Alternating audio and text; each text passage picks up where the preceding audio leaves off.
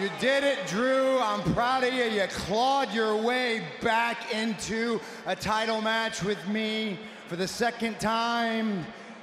This time, you have an opportunity to do what you've been wanting to do since 2020 win the World Heavyweight Championship. Except this time it won't be in an empty warehouse. You've got the opportunity to do it in front of a capacity crowd at the biggest WrestleMania of all time.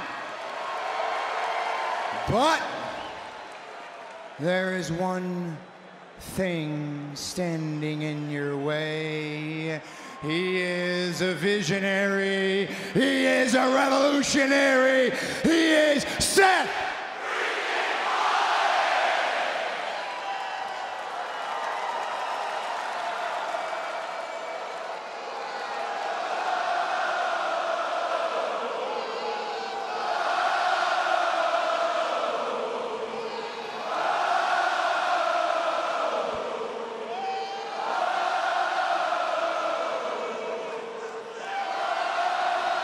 You're right. You're standing in my way of winning that title and beating you is no easy job. Beating me is no easy job. So why are you making it so hard on yourself?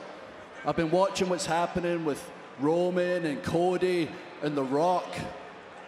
Just stop. Now.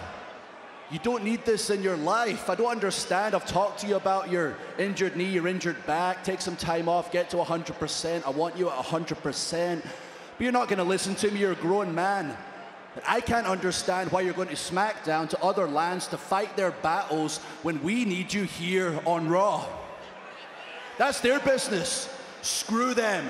When I'm champion, I don't care if SmackDown is on fire and they're on their knees begging for help.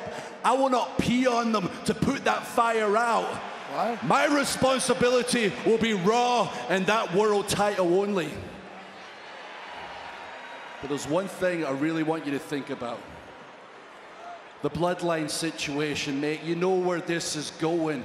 Don't keep going down this path. We know the outcome. It's happened time and time again. It's happened to me personally. You pushed them too far. Guess what's going to happen in our big match at WrestleMania? We're going to put on a killer match. They're all going to be on their feet. They're going crazy. They'll hit the ring. They'll cost you the match and it'll taint my victory. So please, for your sake, for my sake, back off.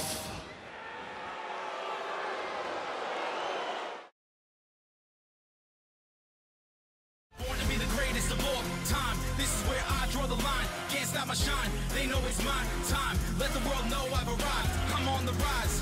Unstoppable.